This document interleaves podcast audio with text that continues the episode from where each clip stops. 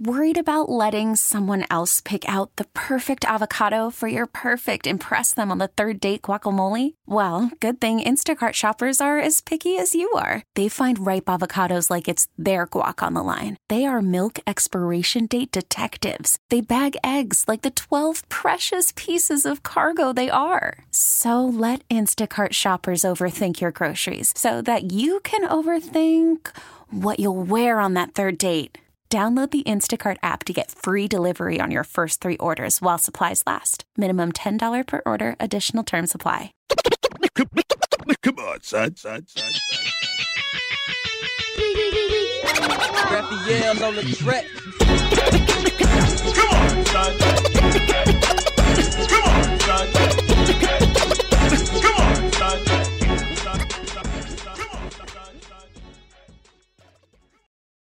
What's up, everybody out there in podcast land? Once again, it's time for the Come On Son podcast. I'm your host, Ed Lover, and as usual, this is all, all, every bit of what I do. Y'all know I got to give props to my man who got me started in podcasting, the one and only Combat Jack. I like to call him the overseer of my podcast. He's looking down on me from heaven. He's the one that put me on. He's the one that convinced me to do this. And if it wasn't for him, I would have never got into podcasting. I had to hear it from the pod father himself that I needed to get into podcasting, man. And he he he put me on. So I always dedicate every show that I do to the memory of the greatest podcaster ever, Mr. Combat Jack. Joining me on the Ed Lover Come On the podcast today is the host of the We Out Share show on Shade 45, Tuesday through Friday, 12 to 3, uh, 9 to 1 Pacific. It's all about beats, rounds, and lifestyles. You can also catch them on Hip Hop Nation, channel 44, Monday through Friday, and that's 11 A to 5 p.m., 8 A to 2 p.m. Pacific. I don't know how he wears so many hats. This dude is into fashion. He's into music. He's into everything, and he's from New York City, just like me. Welcome, Gray Rizzy, to the show, y'all. What's up, brother? Thanks Welcome. for having me, bro. Oh, anytime, bro. In, in, anytime. Tell me about growing up in the South Bronx. What was that like for you? What Tough. years are we talking? Tough. Uh, I grew up. Let's see. I moved around a little bit in the South Bronx, so we're talking about like '75. Okay. was born, and I moved down to North Carolina. Came back. I was like '79. Came back in like '81, '82, Okay. and then from there, growing up in the South Bronx. So you were around the South Bronx in the 80s when dudes was making a lot of money from drugs.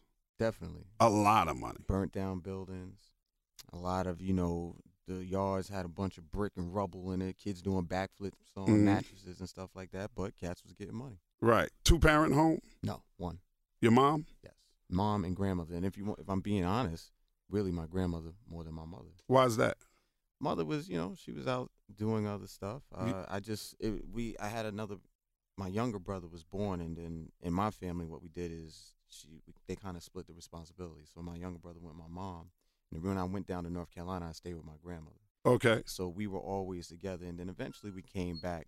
But my mom was kind of moving around, trying to, I'd say, try to find herself. Young mother? Yeah. When she had you, how old? Yeah, 20, 19, 20, 20. 19? Mhm. Yeah. Yeah. It happens that way sometimes. Yeah. So how did how did that whole growing up in the South Bronx shape you? What did what, what did you do? Did you what were you into as a kid? What were you doing? I was into like around my block, man. You know, we I grew up right in the middle of Forest, McKinley projects, and then Webb and Washington. I was right there on 169, 167th, in between 169 and then say Third Ave, Boston Road, and all that stuff. So if you know the area, I was in the middle of two of the biggest projects in the Bronx, Right. housing complexes. So we played a lot of stickball, football, manhunt, stuff like that. but you know, you seeing a lot of people- people maybe listen don't know what manhunt is, bro. Explain Yo. to them what manhunt is. Well, manhunt, take the name manhunt, right? And then somebody's it, and then you just got a whole block that's trying to find this person. You feel what I'm saying? In the summertime, it, was a it was a lit ass game, so we used to play that a lot, man. People come outside, and then I eventually got into basketball and into sports Did you play basketball in school? a little bit, not enough, because my my my it's not like my grades was a problem. I just went to schools where we had powerhouses. Like I went to in high school, I went to Tolentine, I went to LaSalle. Wow. Tolentine got shut down. But uh, at the time, who did they? They had Red Autry, they had Brian Reese. Brian Reese went on to go to North Carolina and win Yeah. a chip. Yeah. So it was a lot of talent there. So I never really made the cut, but I was always, you know, one of the cool cats. So I Right. was like I was always rolling with the team. Shout out to my man Kareem Reed, Elvis Blunt, all those guys. Damn. So you went to school with some ball playing cats. Yeah, yeah. Yeah, for real. For real. How was high school for you, man? Good grades? High school was kind of weird because I was bouncing around a lot. So and it, and again, it wasn't the grades, man. I went to um, I went to Catholic school, and you know, there's tuition with that. Oh, wow. Unfortunately, I wasn't the ball players that you know got sponsored. So Right. it was a lot of pressure on my family, on my grandmother. So sometimes the tuition would get paid, then you know you have to have a conversation with the priest or the principal. Oh, wow. Sometimes you got to switch a school here and there, but you know, luckily I was able to graduate three, four schools later. What was it about hip hop that grabbed you and made you feel like this is something that I want to be a part of?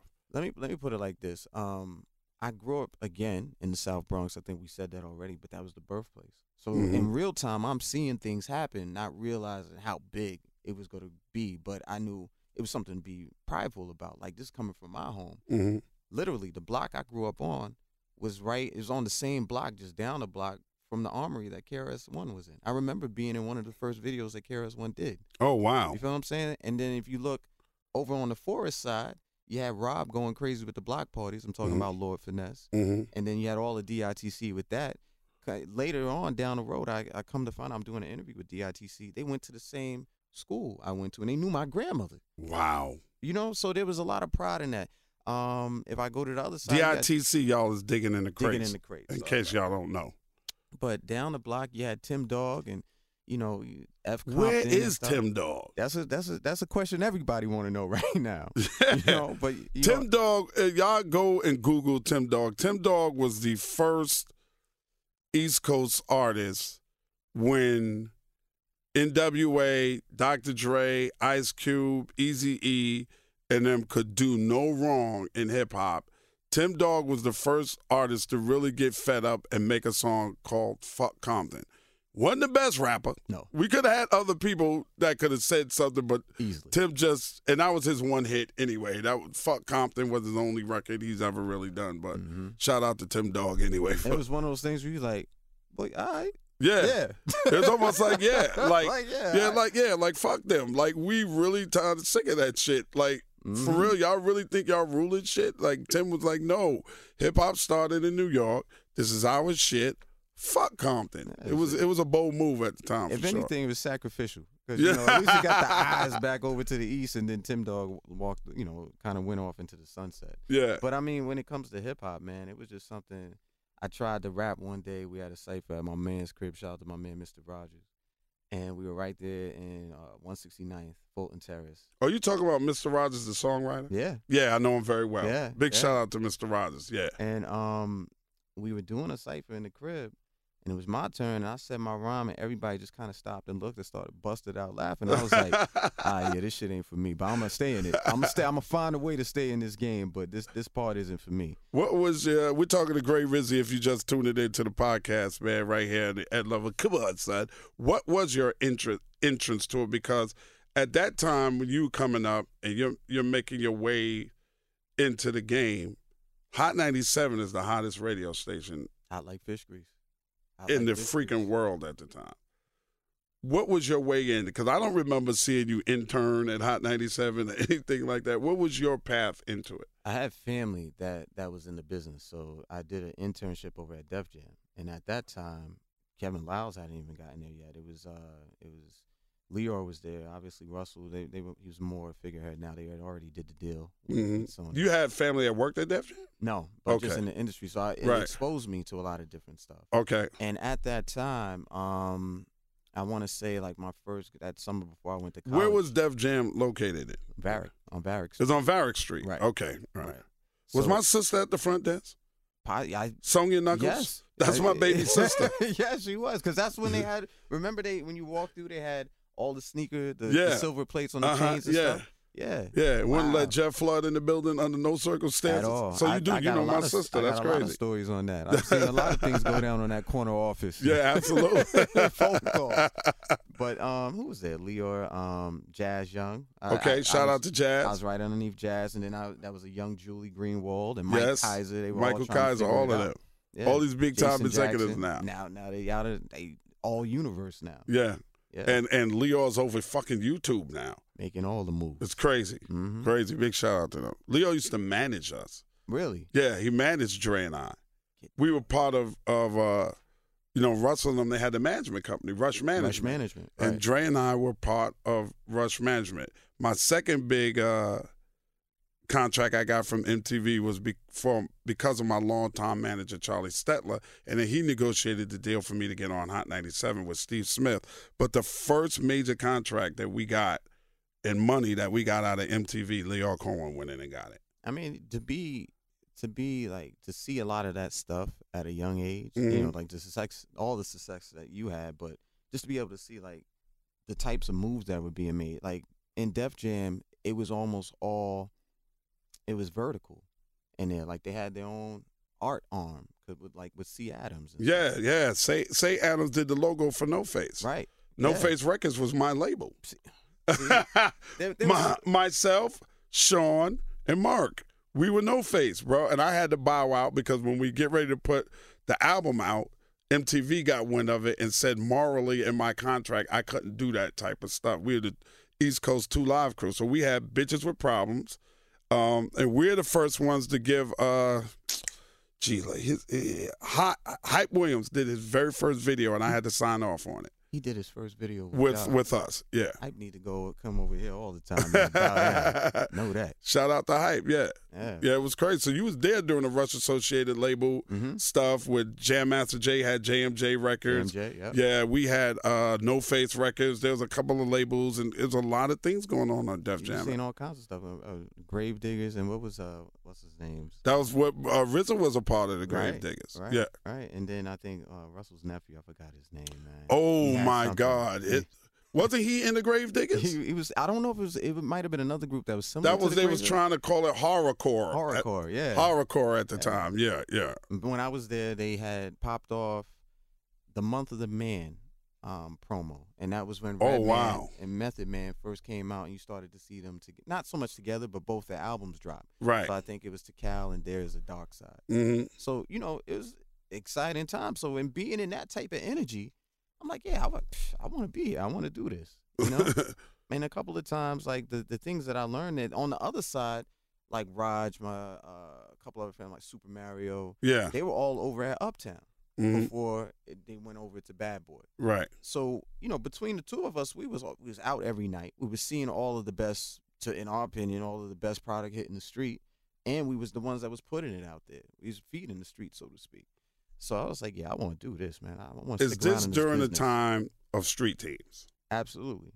And this is just before, because Mario took that street team shit to another level, man. You know, I mean, you know, he had other people with him, but when you're talking about that bad boy street team, they, there was a lot of people that were shooting for. And no, you know, disres- no disrespect to the homie that was over there at Loud and stuff, but you know, Loud was doing their thing, but everybody wanted to be part of that bad boy. You too? It, me too. I wanted to be, but I was, you know, I was over here with Def Jam, but we, you know, we were doing our thing as well. Yeah, yeah. That was a, that was a Competition was good. It was healthy. competition was healthy. It was wonderful. It was when stickers were all over the place, everywhere. posters were all over the place, snipes was all over the place. That- yeah, If yeah. you don't know what couldn't- that you couldn't is, that's go, a Staples. you couldn't go past a telephone pole without something up there from from somebody. And It- let me tell you the story with that real quick. A, a quick funny story. Ed, like at first it was like you know you pat pat pat pat. It was just one. It was two sided. You put it on a telephone pole so you could see it, right? Right. And then I don't know where who started, what happened, but it went from one to three to like yo, we're putting sixteen. We're filling up this whole telephone pole, just pushing it up to the very very top. Right. So you know, it, it was one of those things like as the music was growing and getting bigger, it's like things were being competitive and how people were pushing stuff out that was getting competitive too. But it was it was fun. Don't get me wrong. It was it wasn't like it was you know walking walk in the park. Sometimes shit got a little dicey out there, but Yeah. Street team versus street team. Yeah. Somebody tearing somebody else's stuff down. yeah. putting up their own stuff. So you said you were going out every night. What what clubs was popping then when you was coming? Of course, the, there's the tunnel, right? You, you got to know about the tunnel, but there was, um, you know, this is a little bit later on, man. But we were hitting up like the Roxy, and the Roxy was kind of you know starting to switch over. That was another big spot. You had the Supper Club, that was another big spot. Envy, that was a big a big spot. They used to do that on Wednesdays. Um, at the time, we were starting to get into. It's a little bit later. but We were starting to get into Cheetah. That Twenty First Street block was heavy. Where Puff ended up putting Justin's the restaurant. right. That that Club Cheetah was woo. Yeah. Yeah. Yes, That- sir. that that right there, and I think that had. I'm trying to think who was promoting that at the time, man. Was That- AJ? AJ Black Diamonds was a part of that. Yes. They were doing something there. Yeah. Um, there was this uh cat. I think Adam was part doing something over there. There was a couple of cats, and it, it was like they had different nights, and then there was one night where they all kind of like had an in on it, Yeah. and it was the party to be at. Yeah. But Definitely. It was different at that time, because Ed at that time there was still clubs in New York. Now New York is the city that never sleeps, but we don't have as many clubs. Yeah. because Not at now all. there's more more buildings, residential buildings and stuff. It's big money. But you at any given time, man, you could hit like five, six, seven, eight clubs in one night Yeah. to get the work in. Yeah. Absolutely. Absolutely. There was so many clubs in New York, bro, that you find yourself walking into your house seven o'clock in the morning, maybe eight o'clock in the morning. Then everybody would go over to the cafeteria Get and some have breakfast, Yep. and you didn't know what time you was getting that. Man, I used to do it so hard, bro, that I had to make sure that I had a futon in my office at Hot 97, bro, or a couch. Right. Because I would go out, I would party to four. I would go directly to the radio station, catch that last little two hours or hour and a half worth of sleep, up and I'm on the air. that seemed like the schedule. I think I think you might have made that schedule. I know cats that still do it right now. Yeah, but you had to. Yeah. You had to because there was no social media. right. right? Your social media was absolutely socializing with other people in the business and making your connections with other people in the business. How did you go from Def Jam and get into radio? Radio was kind of uh it was a mistake. You know, I Really? didn't, I didn't have any I didn't want to be in radio. I didn't I didn't think about doing this. What did you Um, want to do? We're skipping. Well, I wanted to be in management because a lot of you know my older brother, shout out to Rod Glasgow, we um he was in management, and I had saw a lot of the success on the business side of Managing uh, who? artists. So your he- brother at the time managing? he was he was uh he was our he was managing a, a new artist. Her name is Armoretta. Okay. She she ended up doing she got signed, but she never really hit that full potential. Mhm. But if you know, Retta was almost, and Roger was part of that too. Retta was like Cardi B before Cardi B, but that was like 10, 15 years ago. oh wow. So you know, everything is timing. Right. But when it came to radio, the I gotta I gotta shout out my man Self.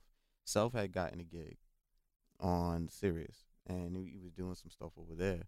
And I was still promoting. Now I transitioned from being uh, in the in the business you know interning and stuff. I became a party promoter because I was in the clubs all the time. So, Okay. and I knew a lot of people, so bringing people out like that.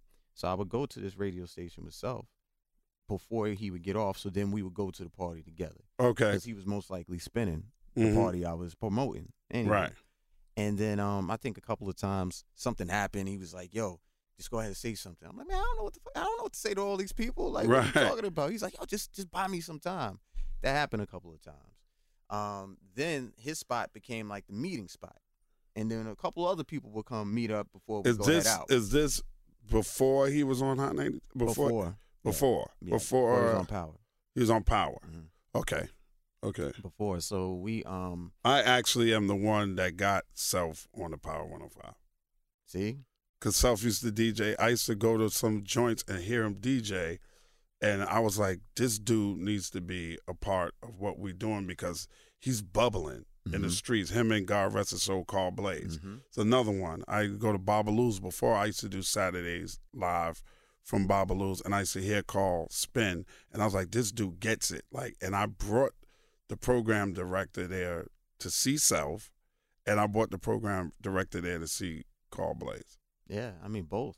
Like one of a kind. Like Yeah. when you say they get it, it's for all the DJs out there. You can have all the damn equipment you want, but if you don't got a feel for the people, you just go to you just Yeah, you can forget about it. mediocre. You know what I'm saying? You Right. Press buttons, but you know both of them. You know their their their mic game, being able to control a crowd, knowing what songs to play, a one. Yeah. Yeah. So you just hanging out with Self up at Sirius XM. You party promoting what clubs? You were doing different clubs then? Doing different clubs. What Again, year we talking about here? We're talking 2003 to about 2000. When I go to Atlanta? 2008. Okay. Yeah. So um, at like supper club, Roxy. This is like just before Roxy closed. We were doing the spot that was uptown. Oh man, there was a spot that that was right there on Columbus where you would go down the steps right off 72nd. Oh, it's not Chaz and Wilson's, is it? not Chels and Wilson, which is a good spot if you want to catch some live music. Yeah. I think I saw Prince there one time. Like, oh shit, that's Prince Yeah. right there. But I forgot the name of that spot. But we were doing. Um, I know what you're talking about. Damn, I can't remember.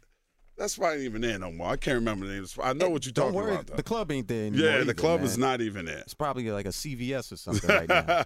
But we were um doing like American Park Cafe. Okay. over, you know, right before you would go on the Statue of Liberty, go take the. Uh, Yeah. Oh, that shit ferry. was fire. Yeah, man. There's times we had parties in there where the floor was bouncing. I was like, you know what? Bro, that I'm spot to the edge. was fire. That's right down there by the FDR. Yeah. Yeah. Mhm. Oh man, I We- met one of the baddest South African chicks. Shout out Michelle. right. I know she's still in Brooklyn somewhere. She is incredibly beautiful. Wow. Yeah, bro. Um, let me think of another spot. We actually did Hammerstein Ballroom. Okay. We were uh we weren't the first. I got to shout out my man Ouija because he had Ramsey Racing, and um I forgot the other name of the group that they went through, but they they they were one of the first ones that I saw do that Yeah. and do it successfully. But when we did American Park Cafe, I mean um Hammerstein Ballroom, like we packed it out. It was like 25, 3,000 people, something Mm. like that. And we didn't again social media, no.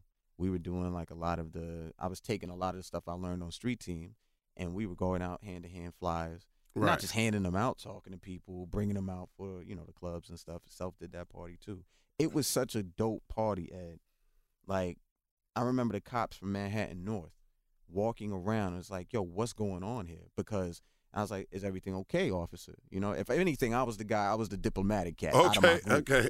Because my man, my partner Africa was probably like, man, what the fuck these guys want? What they go? They go shut us down? They go shut us down? I was like, nah, what's going on? He's like, I don't. He, the the officer came over and he was like, yo, we came over to find out what was going on because the line is in front of our house right now. Our Oh, police, wow. uh, the precinct, which means the line went from the front of Hammerstein Ballroom on 34th Street. Yeah, this All is the in the heart of New York City. Right. Ladies and gentlemen. Right. Right by Madison Square Garden. Across the street, Across the damn street. going down to uh, where they're closest to Eighth. It's going all the way up 34th to 9th Avenue, around the corner to 35th Street, and then back up in the middle of the block, and that's where the precinct was. And we had Right. a line of like maybe three, four people across. So he's like, "Yo, what the hell are y'all doing in here?" It's like just a party. We didn't have social media. We didn't do um like we did some emails, but for most of our and we were selling hard tickets. And shout out to um Gator. Remember Gator Productions? Yeah, shout out to like Gator. that? Made a lot of money with Gator. Big shout out there. Absolutely. Um, we still did dress up parties at that time. Wow. So it was it was a lot that we had going on, and it might I, to for us. I'm not gonna say we. It was the one that popped self off because he was already doing his thing. He was dope, but it was the one that opened up a lot of eyes. Right. And from that time, like we we just was like a lot. We was together a lot. Self was a real super personable person though, so you know it's like the city just gravitated to him. Yeah. So um like when he like when we hang out and we go to like the you know the station and shit, it, it was just one of those things like damn. After a while, it got to be like yo maybe I I can do this. I didn't take it like oh if you're doing it I could do it. It wasn't that, but it was one of those things like I could see how this could work for me. Right. Who who who decided to green light you? That's Sirius. It was one of it was one of those things where self uh he was getting real busy Mm-hmm. and um it was like yo who how do we make this work i don't want to leave i want to make sure y'all are good and shout out to superstar j queens Right. queens get the money All day. um and we were just like well how do we make this happen and it was ron mills ron Okay. mills was the one who made that that happen and make that work mm-hmm. because he saw he saw not only the talent but the work that we was putting in he could call us for like a fucking f level artist and Right. we'd be there and give the same energy as if it was a a, a plus artist Right. you know and he started to see that he was like yo it, it i think it's something with these guys Mm-hmm. and kept us on When did you fall in love with it? i think it was a um Did even it take a year, two it years, took, three it years? took a little bit for me to really fall in love with it because at the time i was still working a corporate gig okay. So- Doing what? I was doing sales for at the time. What was the company name? It was called Time Warner. Now I think they call it something else. But I was doing business to business sales. So it was like uh, I was dealing with a lot of property owners, hmm um, management companies, and stuff like that to get cable in these spots. Okay. I was slinging cable, but Okay. just directly to you know the businesses and sometimes the people. Right. But the um, you know, the love is like in this in this passion over here. Like I don't want to leave. This is the I, I need to figure out a way to still be in the business, Right. and this was my way to still be. So when you're working at. Time Warner, are you living by yourself now? You're out on your own? No. So I have a I have my lady. Okay. um, and she just moved up from Atlanta because when I went to Atlanta, which I said I would never move and live in Atlanta, Okay. I eventually go and move to Atlanta for like about a year. Um, and we had knew each other previously. We lost touch. We um reconnected, and then we really reconnected down there. So she moved back to New York maybe a year after I came up. Okay. Um, we found out that we were gonna have a little girl Okay. and we already had a, Congratulations. we already had a son. And it was one of those things like, oh shit, I gotta get a job, job. You know what I'm saying? Like, I, gotta got go- two on the floor. Yeah, man, I- Yeah. I, gotta get a real job. like a job job You know, when you out there and in the street, not not illegally, legally, as a party promoter. as a party promoter, it's ebbs and flows, ups and downs, peaks Right. and valleys. And it was a lot of valleys, B. Like you might get a hit, you you might catch like, oh, we made 35 tonight, 3500 or I, you know, personally, individually, I might have walked away from something with like 1500. Right. But there's a couple of nights where you're like, damn, I only got enough of like some some Metro card money or some cab money or something like that. Right. So when we found out we was gonna have another one, I was like, I gotta go get a gig. Went and got the gig, but I was still, you know, still in the game on the radio side. When when did you just stop the corporate gig and said, "Okay, I can do this"? It was Because at uh, first you had to be doing it for free. Yeah, yeah, definitely was doing it for free.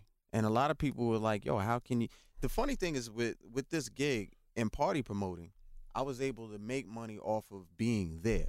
You know what Right. I'm saying? So a lot of people was like, "Oh, you're up there, you do this, you talk to this person, yo." And there's other there's opportunities that comes up, Mm-hmm. and you're like, "Uh, yeah, well, you know, I was gonna invite this person to the party anyway because that's my man or whatever." But if you're willing to pick, cut a check for that, all right, well, then we'll we'll figure that out. You know, we'll Right. figure out how this works. You know, um, definitely was doing radio for free though, and the gig itself, it was you know it was a nine to five, and then I was able to do the other nine to five. The radio, the thing that was the saving grace is that we were only one time a week though. We were on Saturdays, Okay. and we had I think at the time we had a four hour slot. We did like eight to twelve or something like that. So it's Mhm. not like I had to be in there every day. I had a little time to prep for it. The day that I walked away and I sat down with my wife at the time, I was like, "Look, I'm gonna do this full time." I want to say it was like uh 2013 or something like that Mm-hmm. because eventually I knew I was gonna have to make have to make a choice. And now the company, um, they're calling me in more and more. Mm-hmm. we need you to sit with this person. We need you to sit with this person, because the, uh, in my opinion, I think what a lot of other people saw was the the strength of having a good conversation. Mm-hmm. So he's like, yo, and then now it's starting to spread. So now the labels are asking, yo, can we sit with Gray? Right. uh, the artists who have other artists that they mess with, yo, you need to go sit with my bro Gray. So that was working for me. And I think it was I had a Puff interview, me and Superstar J. Mm-hmm. Puff had just signed with Epic. That was the first day. And everybody's kind of running around like their hair's on fire because they're like, yo, we want to make sure this is all right, both on the label side and the Sirius side. And it was the day that I was just like, I'm going to go for it. Because I had always kind of like, I, I throttled back a couple of times. You know what I'm saying? Like I didn't always go all the way hard. And this time, me, I went not went at it with Puff, but I, I let Puff know how I felt about the music. And Mhm. I, being someone who has seen it, I felt like if anybody could tell him this from the heart, it's me because I've been there since the fucking beginning. Right. And I let him feel it, and he he he felt it. He gave the energy right back, and it was a good. It was just a really dope moment. He walked out of there. Actually, he was on air. He was like, "Yo, I don't know who needs to hear this or who who's saying what, but these guys, you need to keep these guys. These guys got it." and he it, it was just a good vibe and you know shortly after that i was like you know what i'm never going to be able to reach the full potential if i keep one foot over here and one foot over here i gotta have two feet over here right. and do it all the way and that i made that decision And Ron Mills co-signed it. It was cool. Yep. Went and got you the contract that you needed and everything over you know there. how it moves over there after about a month and a half but yeah but yeah, Yeah, you know I know how it moves over there. God, it It- took it me took, it took me a year to get a freaking studio to do my thing out of. I was bouncing all over everywhere. When I first got to Sirius, I was voice tracking, Mhm. and then it just, and man, things just, it just took a while. It, it it really did take a while, but I'm glad that I had that experience up there. Most interesting interview you think you've ever done? I think Puff was really interesting. I think uh, there was an interview I had with Royce the Five Nine Mm-hmm. that was really deep because it pulled in some personal stuff, not only from my family, but the personal stuff that he put out. He puts out publicly, Right. and people are able to hear themselves. But we kind of, you know, were able to dive a little bit deeper in that.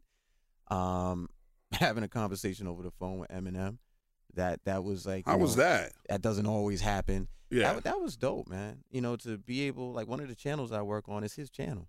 Right. Shade to 45. Shade 45. And to be able to have that conversation with him it's like, yo, this is one of one of the best to to ever do it.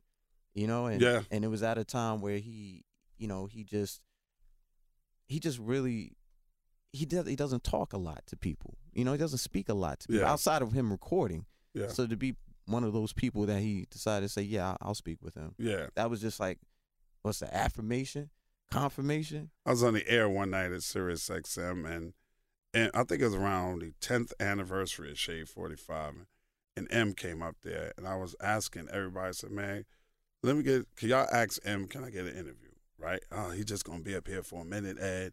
He ain't staying.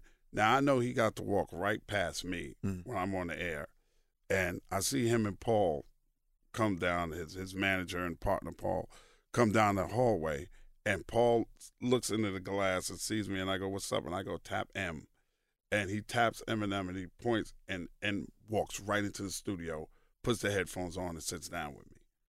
But see, that you, look And at that. everybody would, nobody would ask. Look at that I didn't have to ask. I was just like, just tap him. Mhm. And then when I went to Saturday Night Night, uh, Saturday Night Live, when Chance was performing, and um, and I think M was M was a guest host, or Chance was the host, and M was M was performing.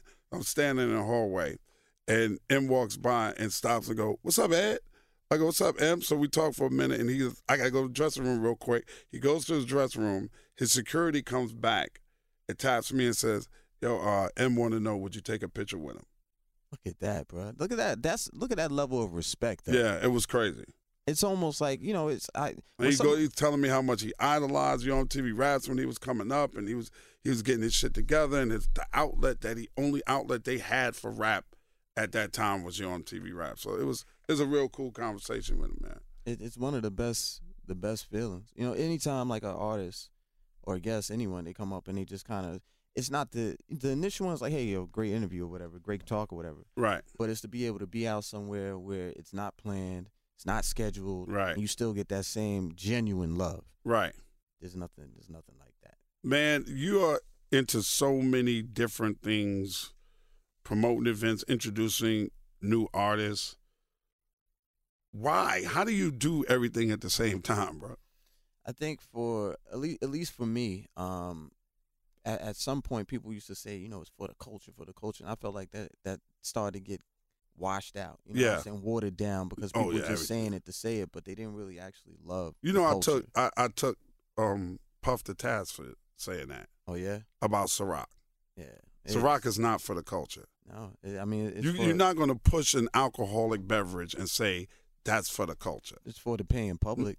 But It's not for the you know what I'm saying? culture. Not for the culture. Overall, now you doing well within that endeavor is good for the culture. Right. But Ciroc as a brand of alcohol, which is owned by Diageo, is not for the culture. It's for the lifestyle. It's for the lifestyle. So say that. Right. but it's not for the culture. Having people fucking drunk is not for the culture. I'm sorry. It's cool lifestyles, a cool brand. You know, I love Puff. I've known Puff forever, but that ain't for the culture, bro. I think what um what I was seeing is that there's of course people want to get paid for their efforts. Yeah. You know what I'm saying? So and it's only right. But where I pull the energy from is because I love what I do. You know what I'm saying? I love I love the opportunity to go ahead and work with people, whether it be established or Mhm. new. If you know, we all have something where you can say with just like when women or guys see the opposite sex or same sex. I don't want to offend anybody out here, but you see somebody, you be like, yeah, you know, within the first 10, 15 seconds, yeah, they could get it. Right. It's the same thing for music for most of us. They got it. Whatever it is, you could sometimes put you could put an expiration date on it. You Right. have this much time, right? Right. But for for like working in all these things, whether it be within the music, within fashion, you know, just doing different types of activations with different groups and stuff. To me, it's just all part of furthering the culture. You know what I'm saying? Mhm. Pushing it because there's a lot of people who still haven't experienced what I experienced growing up in the 80s hmm and there's there might be people who really want to see what that's like. Or Right. you know a lot of people weren't around when that bad boy era popped Right. or that Ruff Ryder era popped Lord, or that ma- that murder inc. era popped. Right. but you see out here that a lot of kids emulate it hmm right? They want they want to go they wear their clothes a certain way. They wear a certain type of graphic that takes you right back to the first time you saw Master P's cover. So Right. there's all these things that are in there. Why not be a part of you know ushering that in correctly? This is Mhm. this is what don't don't just let's not just trace it. Let's not just xerox it. Let's usher it in correctly, and then you add what you got to add to it. Right. So that that's where I kind of I just want to make sure it's it, at at least it's authentic to whatever I'm putting out. You know, whatever I put my fingerprint on, I just want to make sure it makes sense to what I came up on. Coming from the era that you came from, the era of Bad Boy, the era of, you know, Death Row, Def Jam, Murder Inc., all of these, uh, Rockefeller, all of these things that's going on now, and you saw all the artists, you helped promote a lot of the artists, you have relationships with a lot of those artists. Do you think it's easier now or then to be an artist? I think it's easier now because you could just you can upload it, and we got to we got to step back for a second. Being an artist, it's it's almost like you know. It's one of those things like anybody can be an artist, but what's your level of talent? You know, like how are you going Mhm. to be received? Right. a lot of people like to give themselves their own nicknames and give themselves their own titles nowadays, right? You put it Yeah. out there. If you put it out there enough, people start to believe it. Right.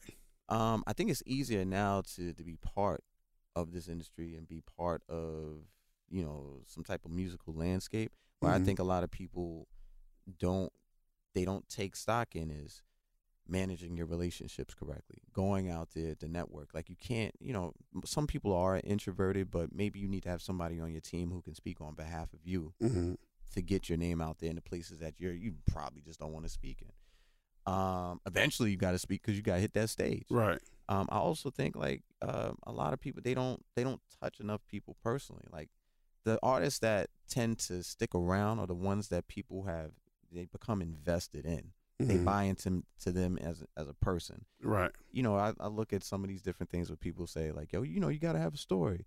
Well, don't just fucking make that story up today. you know what I'm saying? Like, tell the full story right. a lot of artists like again you can make the music but if you don't if you really don't have something that people can buy into 100% you're only going to be here for a little bit it's e- it might be easier but i think some of the steps that made you know a Nas who Nas is a Snoop who Snoop is a Dre who Dre you know who made how it made Dre some of those people I, think I don't think they skip a lot of steps because it's so easy to press a button Mm. and how can you ever miss what you never had you and what i mean by that is a little bit of reverse engineering if you never had to go through a certain type of struggle to get your stuff out then you're not going to miss it when it's so easy to just press press a button and it pops out of nowhere you're like oh i could do this again i could do this again i could do this again But isn't it harder for them because it's so flooded nowadays? it's super saturated absolutely. Super saturated. And, you know, I don't like to keep reverting to back in our days. Like that talent, it was super saturated. It was a lot of people that wanted to be artists. There was a lot of rosters that had a lot of groups on there that we had never heard of. And it was like, well, my man is, I'm putting this guy on and this guy and this guy and that guy. But there was something about the artist that popped, that that raw, real talent was there. It was something about the people who was on the roster of Def Jam that were really, really so far above everybody else. Like we were talking about Wayne um earlier today on my radio show on 104.3 Jams. Um being at Lollapalooza, and you got to see Wayne, right? There was something about Wayne that was just like, okay. You know what I mean? It Mhm. was it, it was and even though we all thought Juvie was the guy that was coming out of that. Wayne was. Wayne was what third option Yeah. maybe fourth option Yeah. right? And depending on when Birdman wanted to jump in, he might have dropped down to six or Right. something, right? But you had Juvie, You had BG. Yeah. Turk was over there. Yeah. And like I said, when Wayne, I mean, when when Baby or And then uh, Baby or and Manny Manny wanted to get Fresh had their group, the big the Big Tymers, but right? he had to. He had to. I'm not necessarily like everybody got to wait their turn, but he had to prove himself to come up through that camp. right. And when he got his shot, he knocked it out the park. Sure did. right? And he, he kept on growing, growing, growing. There's a lot of artists out here, even though there's a lot of saturation. What you know, how how are you proving yourself? Like how are you measuring yourself against your peers? Is still sharpening still, Yeah. or are you just out here putting stuff up and hoping that that it gets out there?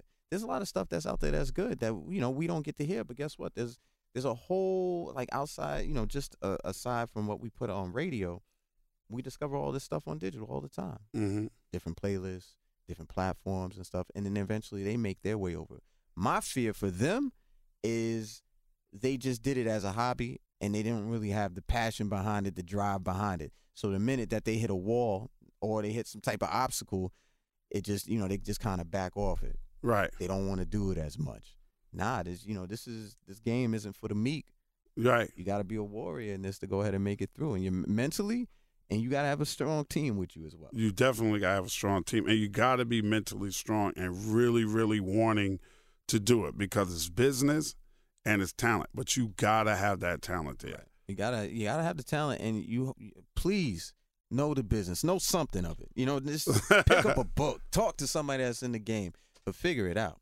You have to, and and especially if you want to survive for as long as a lot of these artists have survived and made a good living, and now you could get a greater living at this than we could have ever imagined. Absolutely, absolutely. I mean, you know, look at somebody like um, look at somebody like Lil Nas X. Right. Came out of nowhere to most people. 17 weeks in a row. He might be going on 18 at number one on the Mhm. Billboard Hot 100 chart. Right. Chart that's only been in existence for 60 years. This kid just smashed the record. Smashed Mariah Carey's record Now, too. I was just about to bring her up. You got Mariah Carey, and I think it was that the song with Boys and Men. mm-hmm. You got them on one hand. You got uh, was it J Balvin? I forget who it was. It was it was a, a Latin group on the other hand. Mm-hmm. And you look at that talent. Weigh that, and the other thing, it's like taste is indisputable. What you like, I can't say is trash because Right. it's your preference. That's right. right. But I'm sure when people say like, "Yo," if someone from the gatekeeper era was like, "Let's wait, let's look at all this talent and see who can match up against Mariah Carey," I guarantee you they would have never picked Little Nas X. No way. Never would have picked Not a kid. guy that was a Nicki Minaj president of a Nicki Minaj fan club. Never would have picked this. Not kid. a guy whose name is Little Nas. would have got would have got caught up on that. Right. And I said something about it too. I was like, you know, I'm all for young artists getting out there. I would have picked another name, right. but I'm all for that. But the fact that this kid can do it, it's showing others you can do it. But you got to look, you got to take into account how strong was his team, how focused was he to go ahead and meet that mark. Right. Obviously, the talent is there, the Right. creativeness Yeah. is there. But you know, in the very beginning, when I heard the song, I was like, "Oh, this is the rapping Duke. That's what I thought too. This is the rapping Duke." Okay, I yeah. get I was just about to break eh, bring it up. It hasn't been a country rap song since the rapping dude. Yeah, and now you got other kids. There's other kids behind him now trying to start trying to break country rap. Wow. So it's it's it can happen. The the thing is, is like I always wonder where where people's heads are at in this because I've I've also experienced artists where they catch tantrums over the littlest thing, hmm and you're like, I don't know how long you're gonna last in this. Yeah. Good luck, brother. I give you a classic example of that. Big hit record, uh, uh, Lumidee. Uh oh. Scheduled her four times to come and do morning radio. She didn't show up. Didn't show up. After the fourth time, they tried to, oh, she can't get up in the morning, blah, blah, blah, blah, blah. After the fourth time, I said, no, no, we can't reschedule her again. And then I was like, don't worry about her. With that attitude about not being able to get up and come and do your run of radio, she ain't going to last that long. And I was absolutely correct. I've never heard it, an excuse like that. That, that was a weak ass excuse. Right. You know, I don't know who it came from. That was a weak I don't know what who are, and her team. How's your team not tell you the importance? Right. There's certain shows right now that's so important to an artist that you don't miss them. You don't miss the Breakfast Club if you get an invitation right now. You don't miss doing Drink Champs Right. if you get an invitation right now. Mm-hmm. And you don't miss doing Angie Martinez in New York if you get an invitation right now. All of my peers, all people that I love dearly, all I'm very, very proud of. And you don't miss that run at Sirius XM because that's a fucking run. You know what? A lot. You of know people- how many different Right. shows you could do at Sirius XM? you know I, I've heard all kind of uh, all kind of. And I just want to say this about the she can't wake up in the morning. So you telling me you can't go out here and get this money? Right. This is you could just stop right there. That's it. You telling me you can't get because her sitting down with you on your show, Ed. How many people listen to that? How many people want to book after that? How many people want to go ahead and listen to that song even more? That's right. That right there, I would have been. You're right. That's it. I'm done. But getting back to the the Sirius run, I don't think people sometimes understand what that building is until they get upstairs Exactly. because they look around and they're like, wait a minute, because you you've gone to a lot of different stations across Mhm. the country probably at this point if you're an artist and you get up to Sirius for the first time and you're like, wow, there's really thirty plus studios in here. Mm-hmm. You know, like oh shoot, that's this. per- And as you're walking by, you're seeing top actors, actresses, musicians, athletes, Philanthropist. philanthropists, play your Broadway plays. Right. You're seeing all kinds of stuff you, on. might- you might see Madonna walk down the hallway, and I've seen that Real too. story. I've True seen that too. story. It's like the Noah's Ark of entertainment Yeah, up there. You know what I'm yeah. saying? You see all kinds of stuff. When you first walk in the lobby, they have a, a person's name, a big time person's name. I met freaking Melissa McCarthy up there. Mhm. I fucking met Bob James, which was one of the greatest moments of my life because Bob James is responsible for Welcome to the Mardi Gras, which was sampled by Run DMC, you know, um, and a lot of other freaking people. So I got to meet Bob James up there. I got to talk to Smokey Robinson up there and tell Smokey Robinson, I said, uh, something to Smokey. I said, um, it's first, first of all, it's an honor and a privilege for me to meet Smokey Robinson because I think "Ooh Baby Baby" by Smokey Robinson and the Miracles is the greatest, greatest love song under two minutes, a little over two minutes I've ever heard. And he did everything he's supposed to do, and he wrote it. And he wrote "My Girl" for the Temptations, and he wrote uh, "My Guy" for Mary Wells. I mean, Smokey Robinson's pen game is fucking ridiculous. Anybody that's ever made love to "Cruising" by D'Angelo is because Smokey, Smokey Robinson, Robinson. wrote it, and that was his song first. Okay. And I told Smokey, I said, I'm going to tell you something about yourself that you would not believe that I know. And he was like, What is it? I'm sitting down interviewing him. I said, Only two people walked away from Motown owning all their publishing. You're one of them. And he said, Who's the other one? I said, Stevie Wonder. He said, How do you know that? Because I'm a liner note reader like a motherfucker. When them albums came out, bro, I'll pull the album out.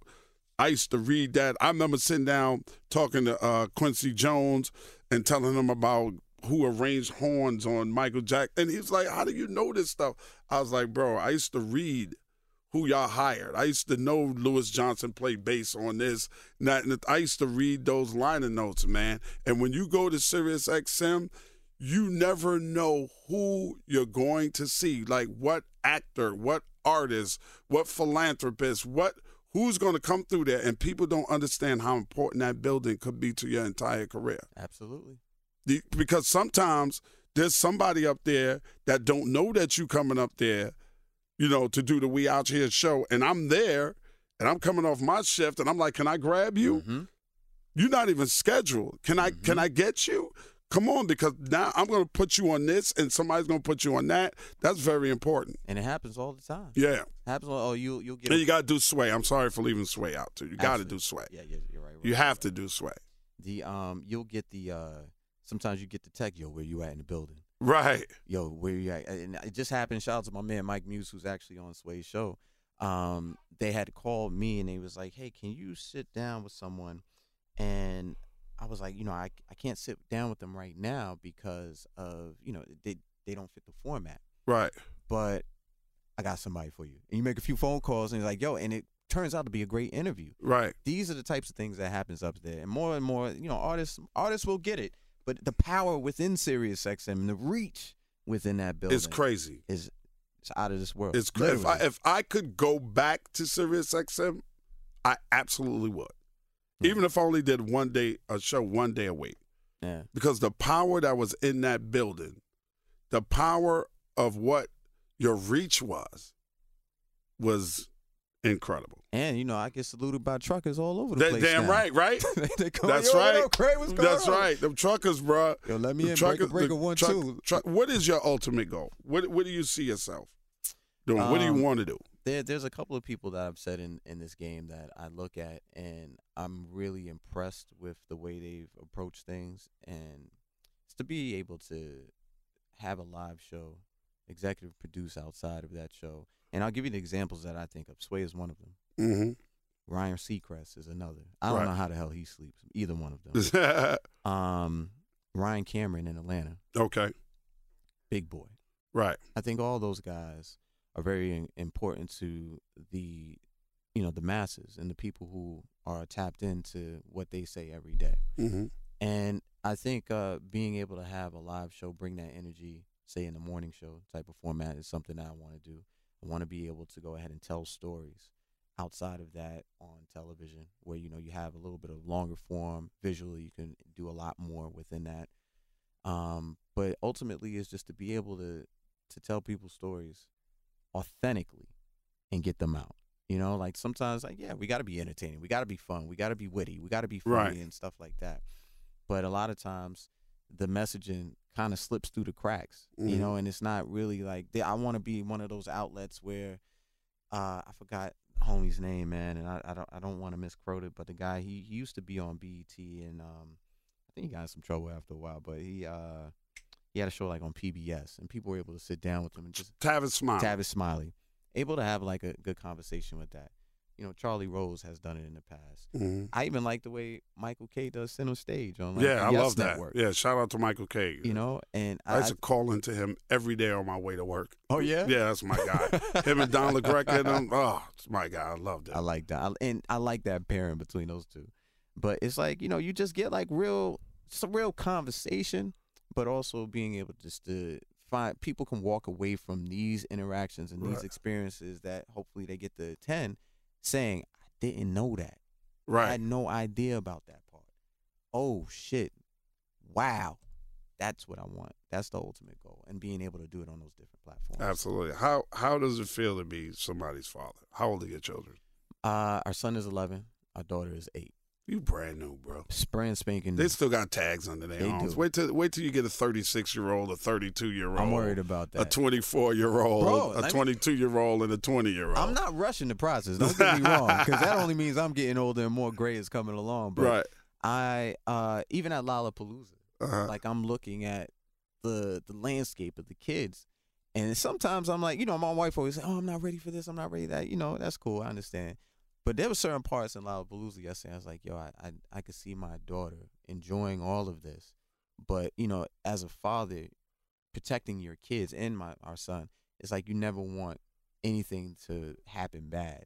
So it's like as much as you want to them want for them to enjoy this experience, you're also like, I need to put bumpers around them and wrap them in bubble tape. I, don't want, I don't want anything to happen. I just, I just want all positive Right. experiences. What I'm learning, and I, you know, logically you can notice, but what makes them better are those negative experiences as long as they don't hurt them physically or mentally and they're able to bounce back after that.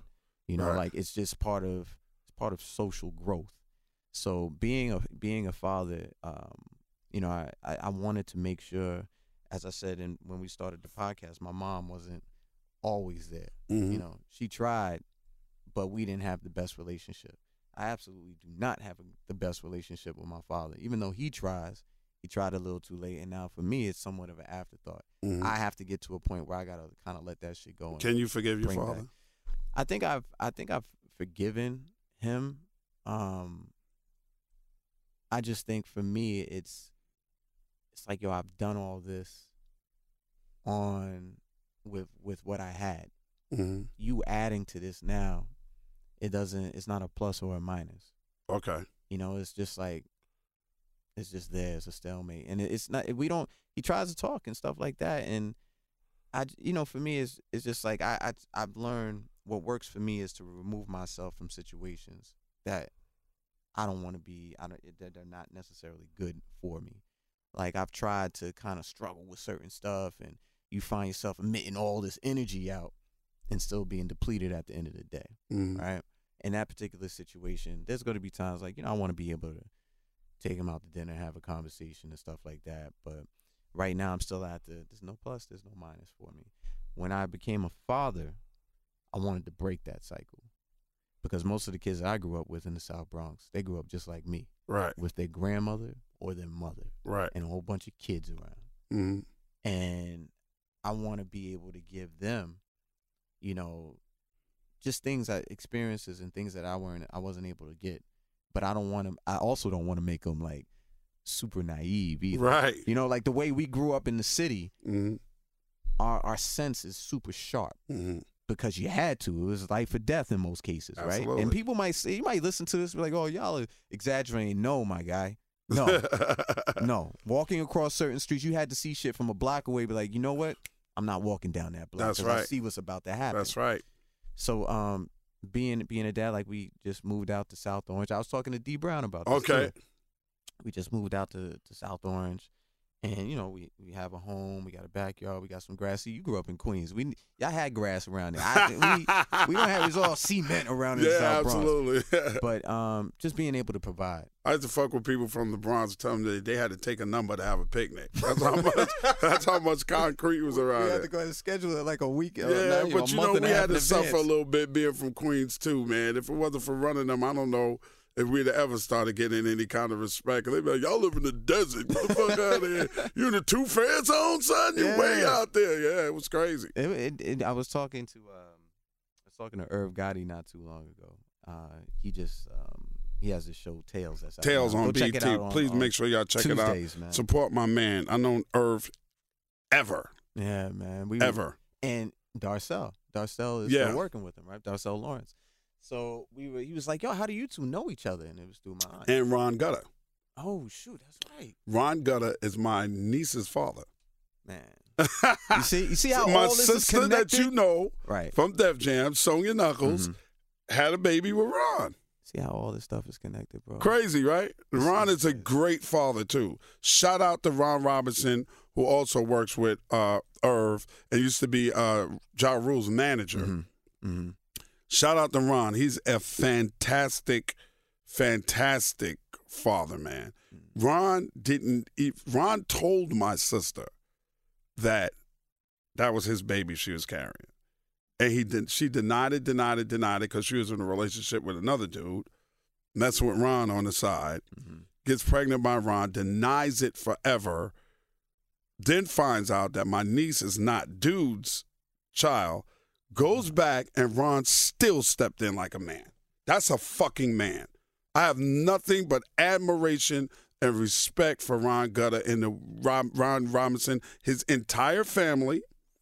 God rest his soul of his pops, his moms, the way they take care of my niece and Kayla, bro, the way he stepped up automatically. Like he didn't even, he knew. Mm. He didn't say, well, you kept me away. You didn't. No, he stepped right in, bro, immediately. And my niece is at Clark, Atlanta. Ron lives down south too in Atlanta. And man, when I tell you that girl is well taken care of because of Ron, nothing but love for that brother, man. That's a. It's, Small world, right? That's six degrees. world. Of, six degrees of separation. sometimes we get it whittled down to two. yeah, You know, we can move it down. But Yeah. it's examples like that But Ron. It's like that's what we need to hear more about. Yeah, That's what we need to see more of. yeah. But on the other side, you know, I, I know for it, every situation isn't the same. I want more women to understand that there's men out there like that. Right. You know, who will step up, Yeah. and more men we need to I did. see. I did. Every one of my children know, even though if I wasn't with their mom or whatever happened between myself and their mom, they know daddy. Mm. My 20 year old, I just went, I went to New York. a rest in peace to my uh, little brother, Todd One, formerly of MTV, who passed away like two weeks ago. And I went up for his memorial service. And my daughter's in college in Montclair, New Jersey. She lives with her mother in Edgewater. I'm here in Chicago. I'm back and forth between here and Atlanta. And I went to see my daughter, and we went to dinner with my mom and my sister and my niece, Kayla, uh, Ron's daughter. And we all went to dinner. And when I was walking them back upstairs to their to their place, I said, "Can I ask you a question?" I said, "On a scale of one to ten, because sometimes I feel like because I'm trying to provide a, a living for them, it takes me away. Mm-hmm. And I said, on a scale of one to 10, what kind of dad am I? And she said, You're a straight 10. You're the best dad ever. I said, "J- Long as you know that I love you and I'll do anything in this world to provide for you, I'm fine with that. Mm. And I know it's hard for you to balance Mhm. between your two children, your wife, and the pull of business and industry. Because a lot of our stuff is socializing. right, definitely. A lot of it. You know, when when I was promoting parties, there was a science for me. I don't know how most people promote parties, but there was a science. Like I and I think I picked this up from um, a little bit from um, Derek. Is Derek his name? Derek Corley Yeah, from Black from Black Diamonds. Yeah. part of Black Diamonds as well. A little bit of Jessica Rosenblum, where there's and she was a promoter as well. Yeah. legendary tunnel. Shout out to her.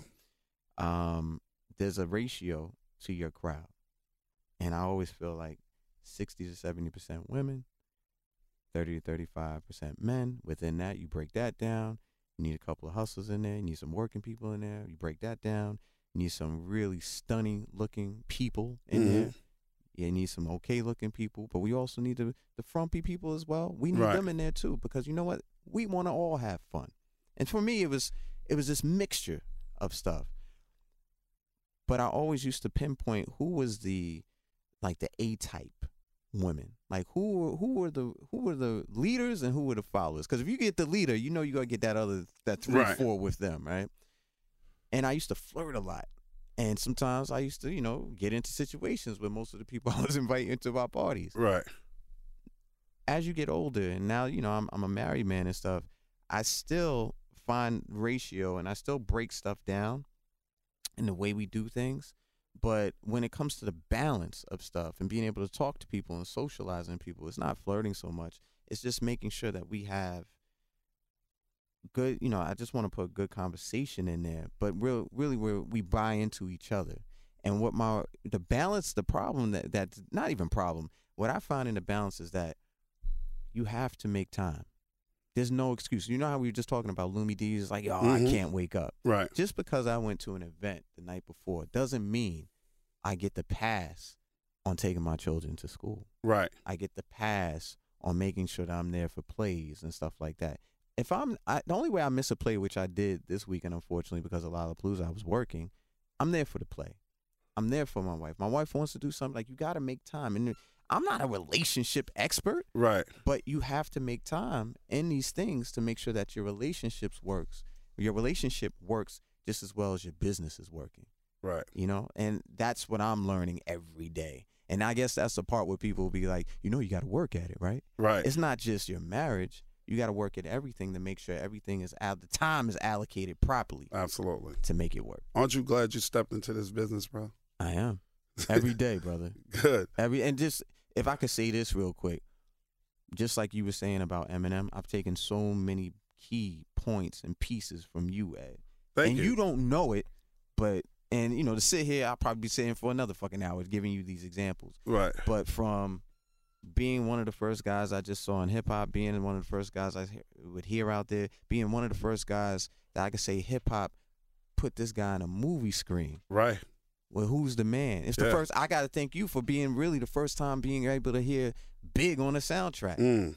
Like all of these things. Right. Thank you, Ed Love. Thank you, brother, and man. thank you for joining me today, bro. I see nothing but uh, great things in your future. It ain't about a destiny destination. Enjoy the journey, because a hell of a journey it is. I, I mean, sometimes I look up and be like, "Wow, I put kids through college because of hip hop," you know. And, it, and it's and it's a beautiful thing, man. And, and big up to you and your wife and your beautiful children, man. It's always a pleasure to see you. Same here, brother. Gray Rizzy in the building with me, man. Shout out your uh, Instagram, your shows, everything. Let everybody know where they can find you. You can follow me on Instagram and Twitter at Gray Rizzy, G R A Y R I Z Z Y. You can check me out on Sirius XM on Hip Hop Nation Monday through Friday, 11 a.m. to 5 p.m. Eastern Time, and then on Shade 45, Eminem's channel, Tuesday through Friday, 12 a.m. to 3 a.m. Eastern Time. Pull up, tune up, tune up, all Yeah. that. That boy working, man. All right, that's it for the Ed Lover. Come on, Son the podcast. Y'all know I always say keep God first. Everything else will fall into place. I'll talk at you, with you, to you, and about your ass next Monday. All right, come on, son. Now get the fuck out of here with that bullshit. come on, son. son, son. This Ed Lover podcast is being done in conjunction with Cigars International. Make sure you check out cigarsinternational.com for all your cigar needs. This episode of Come On Son, the podcast, is produced and engineered by co executive producers Krista Hayes and Kimana Paulus in downtown Chicago. This is an official Loud Speakers Network podcast.